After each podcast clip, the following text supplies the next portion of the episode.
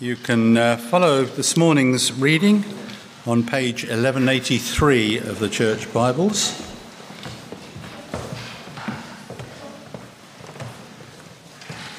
We're going to be starting uh, the series on the letter of Paul to the Colossians. So today we're going to start at the very beginning, verse 1. Paul, an apostle of Christ Jesus by the will of God and Timothy, our brother, to the saints and faithful brothers in Christ at Colossae. Grace to you and peace from God our Father. We always thank God, the Father of our Lord Jesus Christ, when we pray for you. Since we heard of your faith in Christ Jesus, and of the love that you have for all the saints because of the hope laid up for you in heaven.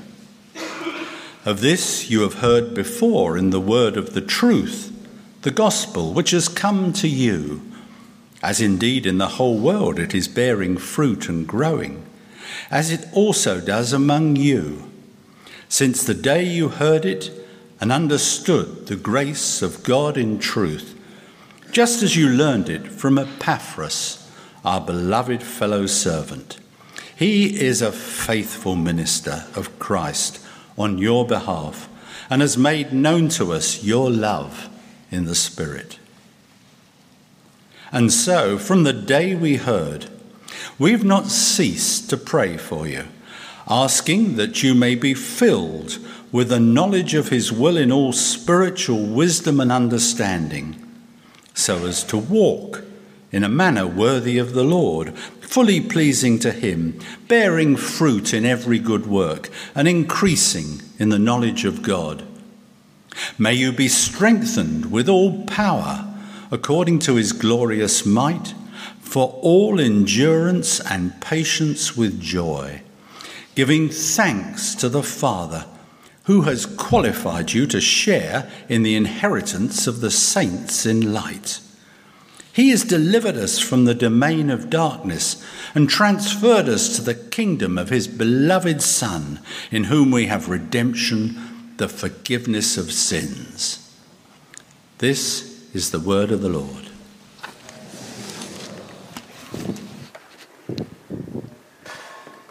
Ian, thank you so much for reading for us. Um, I hope you've all got uh, sight of Colossians 1. That would be um, especially useful. You might want sight of the outline as well. It's uh, relatively straightforward, but you could scribble down notes if you want. But let me uh, lead us in prayer again as we begin. Let the word of Christ dwell in you richly, teaching and admonishing one another in all wisdom, singing psalms, hymns, and spiritual songs with thankfulness in your hearts to God. Heavenly Father, thank you for how the word of Christ has already been dwelling amongst us uh, richly as we have been singing your word to one another. And we pray the word of Christ might continue to dwell in us as we hear your word. Uh, give us ears to hear. And would we be eager to speak what we hear you say to one another, that we might be built up in Christ and prove to be those who endure in him. In his name and for your glory we ask it. Amen. It is the 12th of August, 2017, and it's 10 to 10 on a warm summer's night. The setting is the London Olympic Stadium, and 60,000 eyes in the stands are all fixed on one man, the fastest man in the world, Usain Bolt. Maybe we were there, perhaps we were one of the millions watching on TV. And if so, we'll know what comes next. Uh, great news for the UK as they claim gold in the relay, but heartbreak for Usain Bolt as down the final straight he collapses on the track in a heap. Uh, what is meant to be his crowning glory in his final event ends up as a DNF. Did not finish. It's awful, isn't it? Starting off so well, but not making it to the end. And that's the danger here in this letter to the Christians in Colossae. It's the danger all of us face in the Christian life, starting well, but not crossing the finish line, being a DNF. If you've got your Bibles open, Paul spells it out for us. Just look over to chapter 1, verse 23. If indeed you continue in the faith, stable and steadfast, not shifting from the hope of the gospel you heard. Or just scan down to chapter 2, verse 4. I say this in order that no one may delude you with plausible arguments. Uh, 2 verse 8 See to it no one takes you captive by philosophy and empty deceit. Uh, again, chapter 2, verse 16 uh, Let no one pass judgment on you. Or verse 18 Let no one disqualify you. Uh, we get the idea, don't we, that the dangers are the same now as then. Uh, Paul is writing to strong believers to keep them going and warn them of things that might derail them. In the coming weeks, we'll think a bit more about it, but basically, it's all gospel plus that, that danger of thinking we need more in the Christian life. Maybe we've seen the ads on the internet, perhaps they only come up on my browser, but uh, uh, the higher life movement, the Think Better, Live Better journal, uh, Become a Better You, or this might be my favourite, the Manifestation Conference, an international gathering of champions. Uh, I didn't make up a single one of those. All of them telling us, sure, you may be a Christian, but you want more, don't you? If you want to be a more fulfilled Christian, if you want to live the better life now, then read this book. Come to this church. Join this conference. I guess for lots of us, if not all of us, we often feel we don't quite measure up in the Christian life. Perhaps we feel a, little second rate as a Christian, uh, maybe like we're lagging behind. Uh, we look around and think everyone else is doing a better job than we are. Uh, even church leaders can feel like that. And if it's true for us, then Colossians is especially on point because we're more open, more susceptible to something or someone offering a quick fix, a shortcut, an added extra, just more in the Christian life to get us closer to Jesus. And the solution, the answer is the same now as then. It is to remember we have absolutely everything we need in Jesus. It is to comprehend with greater clarity and wonder how incredibly brilliant it is to be a Christian now, we mustn't move on from Jesus or add anything to the gospel. Really, the big idea of the letter is to know we have absolutely everything we need in Jesus, to grasp the utter supremacy and sufficiency of Jesus Christ in every area of our lives. And then we will keep going and keep growing as a Christian. You see, the way on in the Christian life is the same as the way in. Just uh, look with me, I think, uh, chapter 2, verse uh, 6 and 7. We will get to chapter 1. Chapter 2, verses 6 and 7. Therefore, as you received Christ Jesus the Lord, so walk in him, rooted and built up in him, and established in the faith, just as you were taught, abounding in thanksgiving. That is the question. Will the Christians in Colossae continue to walk in Christ? Uh, well, if any of us are to avoid being a did not finish, we need to fix our eyes on Jesus. We need to remember how we started in the Christian life and keep going on that track. And that's where Paul begins his letter. So, chapter 1, verse 1.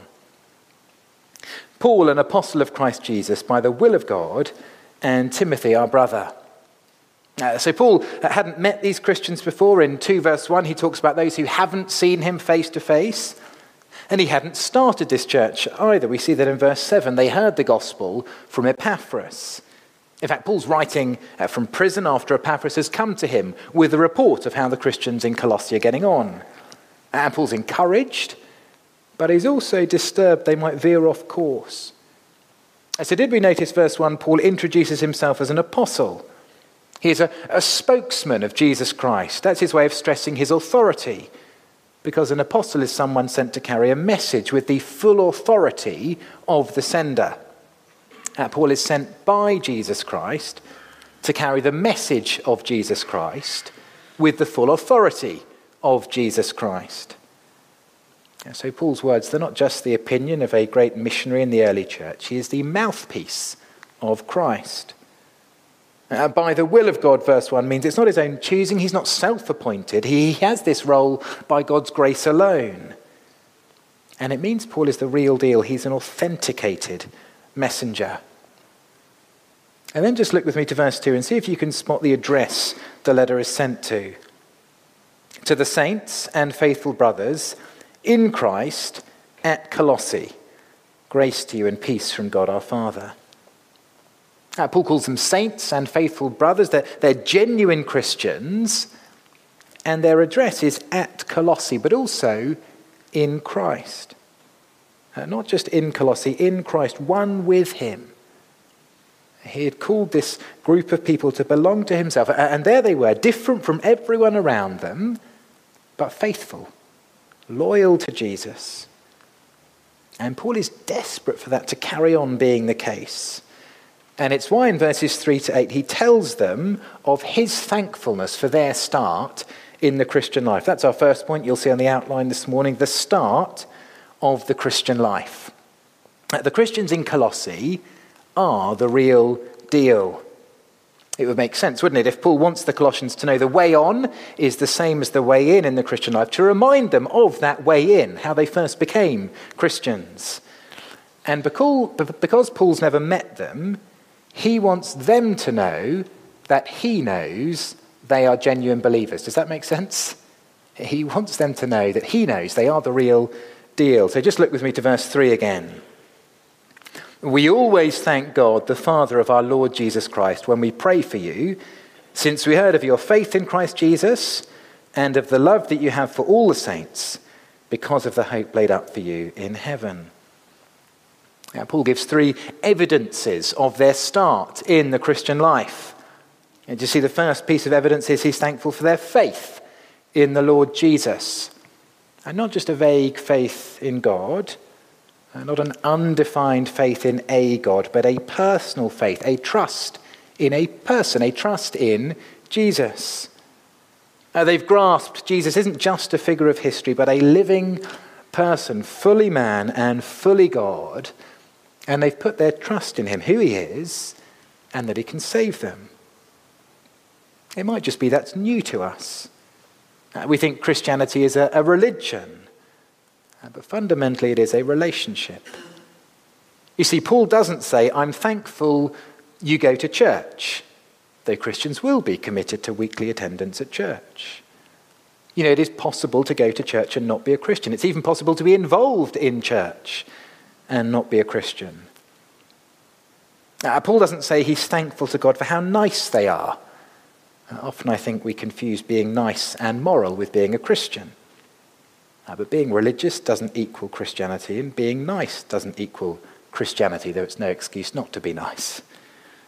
Now, the issue is have we put our faith, our trust, our dependence in Jesus Christ? Are we leaning all of our weight confidently on him. Uh, he's also thankful for the second evidence uh, their love for all other Christians. Uh, that is a sign God's at work. just think about it. Normally, in human societies, everyone joins a club because they've all got the same interest. so, at the netball club, everyone who joins likes netball. They're all kind of educated, sophisticated people. Uh, everyone who joins an orchestra is uh, very musical, or at least we hope they are. Uh, when we join the Christian church, we find God has taken on all sorts of people, all types. Perhaps when you first came along to St. John's, you thought to yourself as you looked around, can, can I really hang out with these people? Uh, they're just so uncool, they're so not like me. But if we are a genuine Christian, then we'll love other Christians no matter how big our differences are. Paul's going to spell out what that looks like for us in chapter 3. The fact it's often so difficult it shows us it's only a work of God. And then, thirdly, what are the faith and love based on? The third piece of evidence from verse 5 their hope of heaven. Now, they weren't living for this world, but for the next. Uh, perhaps surprisingly, Paul could even say it's the basis for their faith and love. They have a sure and certain hope in Christ that will be revealed when he returns. So they trust him and they love his people. Their faith and love are based on the content of their hope, not airy fairy wishful thinking. So, hope here is an objective reality rather than a subjective longing. So, it's not Jono saying, I hope Everton will go undefeated in all competitions this year. In fact, it's rather late for that, I gather. Uh, no, this is, uh, this is more the child with a, a vast trust fund. He doesn't have to worry about getting all A stars because their hope is locked up for them in some investment portfolio, which they're definitely going to get when they hit 21. It's something stored away, guaranteed. Uh, it's there for safekeeping. When I was younger, my father used to hide chocolates away for safekeeping in various places around the house. I probably shouldn't say this publicly, but I am now. And I remember someone or other finding a box of mouldy after eights that he had clearly hidden and forgotten about. Uh, my dad squirreled them away for safekeeping, uh, but there was always the chance a child might find them. The chocolates actually were far from safe. The Christian's hope is 100% safe. Our hope in heaven is infinitely better, infinitely more secure than a Swiss bank account. It is all guaranteed, all thoroughly achieved through Jesus' death on the cross. It is a done deal. And so, did you notice who Paul thanks for their start in the Christian life? if we were writing, we'd probably say, Well done to the Colossians. But Paul thanks God because he knows it is all his work.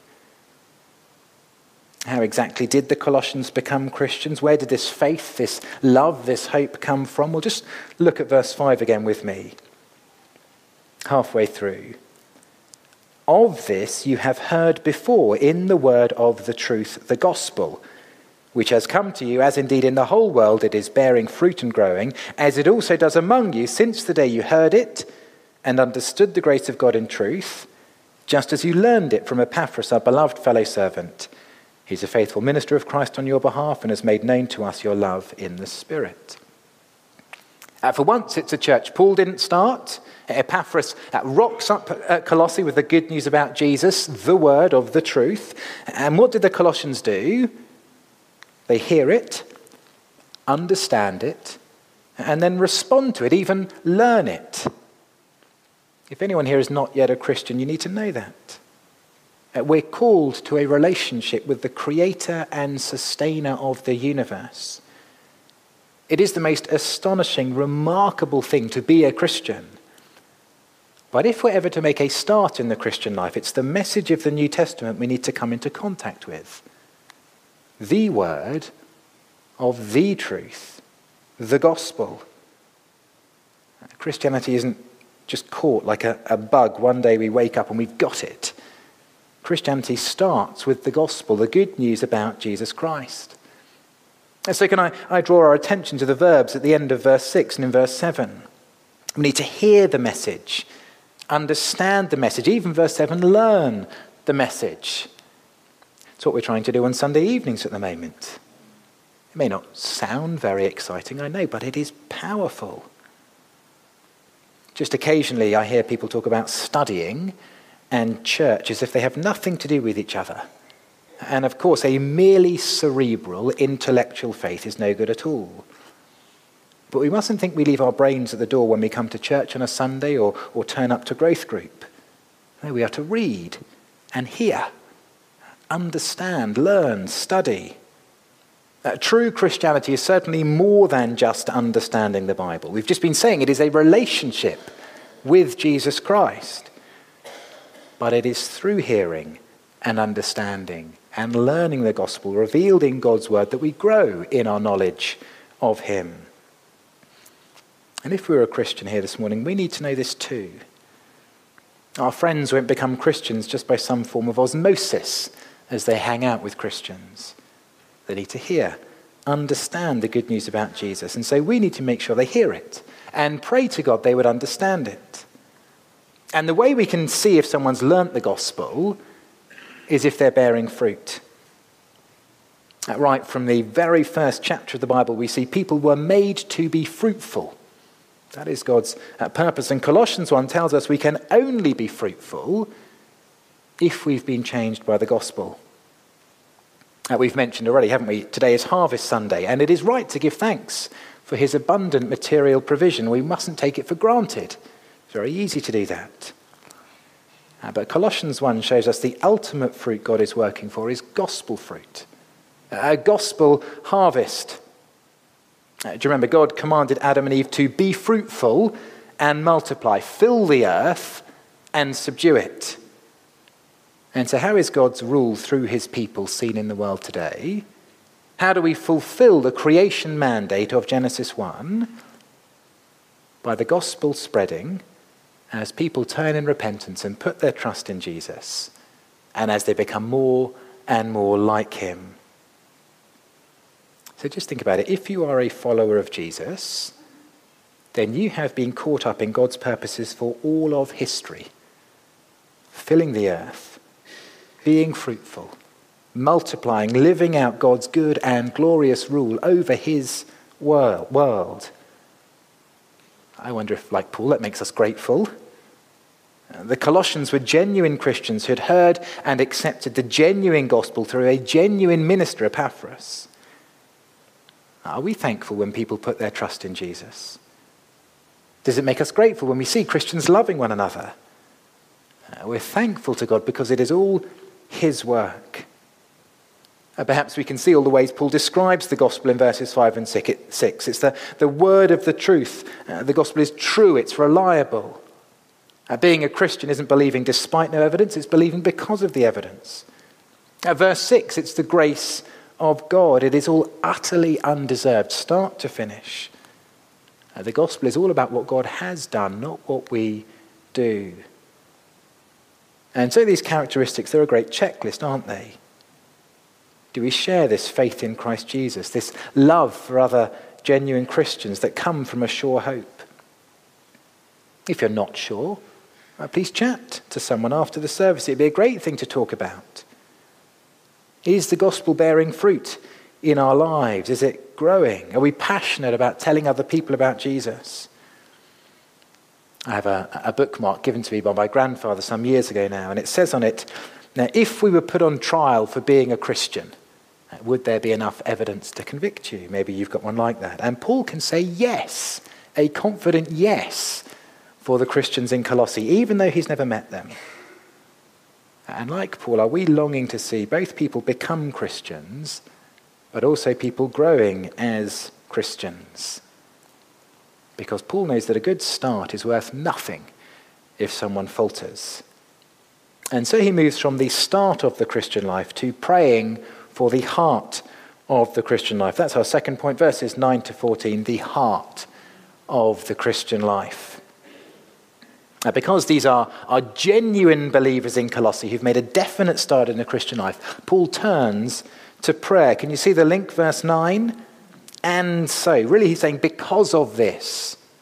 Now, verses 3 to 8 are why he prays, verses 9 to 14 are what he prays. So, we've already seen the gospel produces fruit in verse 6, and it grows as more people become believers. Uh, but now Paul is desperate for that to continue as he prays without ceasing, verse 9. And so from the day we heard, we've not ceased to pray for you, asking that you may be filled with the knowledge of his will in all spiritual wisdom and understanding, so as to walk in a manner worthy of the Lord. Now, just so we don't miss the wood for the trees, maybe we're kind of nodding off already. Paul is saying uh, one big thing. He's praying one big thing for the Colossians with lots of implications. Uh, Paul is asking God for the Colossians to be filled with the knowledge of his will. So just think for a moment. I wonder what kind of things we want in life, at school or at work or at home. Just for a moment, answer that question in your head. What, what do I want in life? Well, the much more important question is what does God want for our lives? And actually, we find true joy and contentment when what we want begins to align with what God wants. Now, that little phrase, to know the will of God, is often misunderstood. Uh, we think it means God telling me the detailed specifics uh, for his plan for my life, what his will for my future is, my A levels, my university, my job, my marriage. Should I move overseas? Should I start a new project? Uh, so I, I pray for a knowledge of God's will and expect Him to communicate it to me somehow. You know, kind of leave out a blank sheet of paper and pray in the morning, it'll all be written out for me. Uh, like the guy who was perplexed about which girl to ask out, and he prays and opens his Bible at random at Isaiah 55, verse 12 You shall go out with joy. Uh, but for Paul, though, God's will isn't something hidden that needs to be worked out. It's not some fuzzy feeling about what we think God wants for our lives. No, God has made his will known for us in the gospel. Uh, God's will is for Jesus to be preeminent over all things and all people. We'll see that next week. And Paul prays the Colossians would understand that and live that out more and more. Now, what Paul is on about here is knowing how to please God and live a life worthy of all he is, of all that he's done for us bearing fruit by doing good works, being strengthened to endure when things are tough, and patiently, joyously giving thanks to God for his saving grace. So we could say Paul prays for the Colossians to know what God wants and then to do what God wants. Perhaps that, perhaps that makes it a bit more kind of uh, tangible for us. Know what God wants and do what God wants. Our lives should revolve around what God wants, not what we want. And then, if we do that, verses 10 to 12 are the outworking. And so, filled with the knowledge of His will in all spiritual wisdom and understanding, so as to walk in a manner worthy of the Lord, fully pleasing to Him, bearing fruit in every good work, and increasing in the knowledge of God, may you be strengthened with all power according to His glorious might for all endurance and patience, with joy giving thanks to the Father who's qualified you to share in the inheritance of the saints in light. So uh, don't forget, there's one headline prayer knowing what God wants so we can do what God wants. And it's unpacked with four descriptions. And so, firstly, there's bearing fruit in every good work. The gospel not only bears fruit all over the world, but in the life of every believer as we live more and more like Jesus. And next, there is increasing or growing in the knowledge of God. Again, the gospel is increasing all over the world, verse 6. And the same word is used again uh, uh, in the sense that the gospel also grows in the life of every Christian too. We grow in the knowledge of God. There is always more to know. The Christian life is never static, it's a living, growing, deepening relationship with God. And the third outcome of being filled with the knowledge of God's will is being strengthened to endure may not sound that exciting, but given all we were seeing in Revelation last weekend, it's vital, isn't it? God needs to keep us going. As one writer puts it, endurance in impossible situations, patience with impossible people. And then finally, giving thanks for salvation. It's where Paul began, isn't it? Back in verse 3, giving thanks to God. It's a theme we're going to keep coming back to again and again in this letter. Thankfulness to God is one of the key indicators of spiritual maturity. And it's a great thing to pray for ourselves and for one another. Joyful gratitude day by day. These verses have been a great encouragement for me, both to pray and knowing what to pray. And perhaps we find having a, a quiet time each day, a devotional time each day hard. And maybe we struggle to know what to pray for others here at St. John's or our mission partners. Uh, why not have these verses written out and pray them in each day this week for ourselves, for, for one another? Uh, we could have a, a list of the folk in our growth group and pray this in for them. We shouldn't be content for someone to be a Christian and that be it. We should long for them to be pleasing Jesus more and more, growing in their knowledge of Him, enduring patiently until Jesus returns or we go to be with Him, and doing all of it with great joy and thankfulness. And we pray it for ourselves too, don't we? Like Usain Bolt in that final race, a good start is useless if we don't keep going. Paul's prayer takes us to the heart of the Christian life. It is about knowing God's will, knowing his gospel plan, all about Jesus, and knowing it more and more, being filled with it, with all the wisdom and understanding he gives. We'll see in chapter 2 all the treasures of wisdom and knowledge are found in Jesus Christ.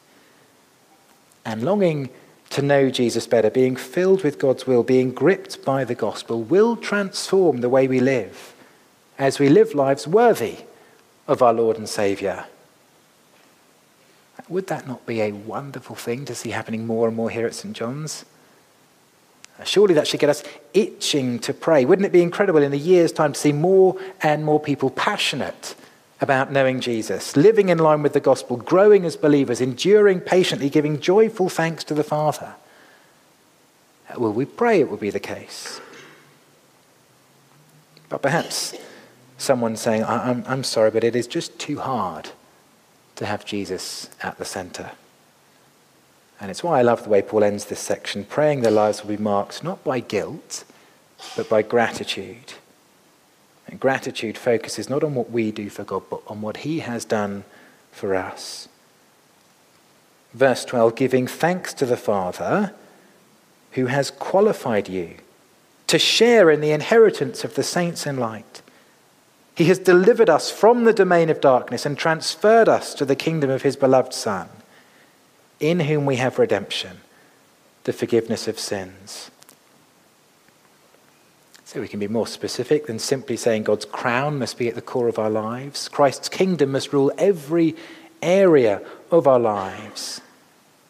And God takes us out of the dark dominion of self government, transfers us to the kingdom of his beloved Son. And when that is true for us, the wonderful news is that Jesus rescues everyone he rules. He forgives our sin. So, as we close, we've got to ask ourselves have I started out in the Christian life? Perhaps we've heard the gospel, uh, but never really understood it. Or actually, we've understood it, but we've never really accepted it. But if we have accepted it, then is Jesus at the heart of my life? When we first became a Christian, it was an act of accepting the good news about Jesus, believing the word of truth about him, and putting him at the center of my life. And to carry on as a Christian, to grow as a Christian, is just to do that more and more each day. To keep believing, and to let Jesus be at the center of every thought, every ambition, every decision I make. And have we realized what an amazing, exciting, reality transforming thing it is to be a Christian?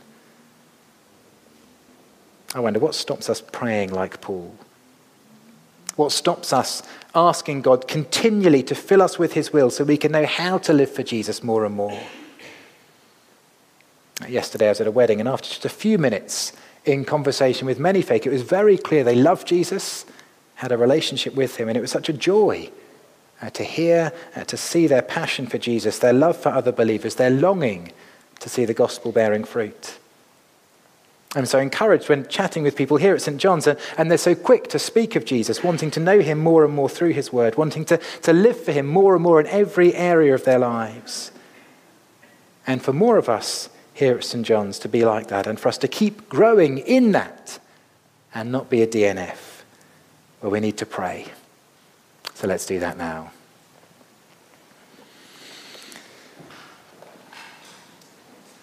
Heavenly Father, we thank and praise you so much for the word of the truth, the gospel, which has come to us, as indeed in the whole world it is bearing fruit and growing. We pray it would bear fruit and grow in us, amongst us.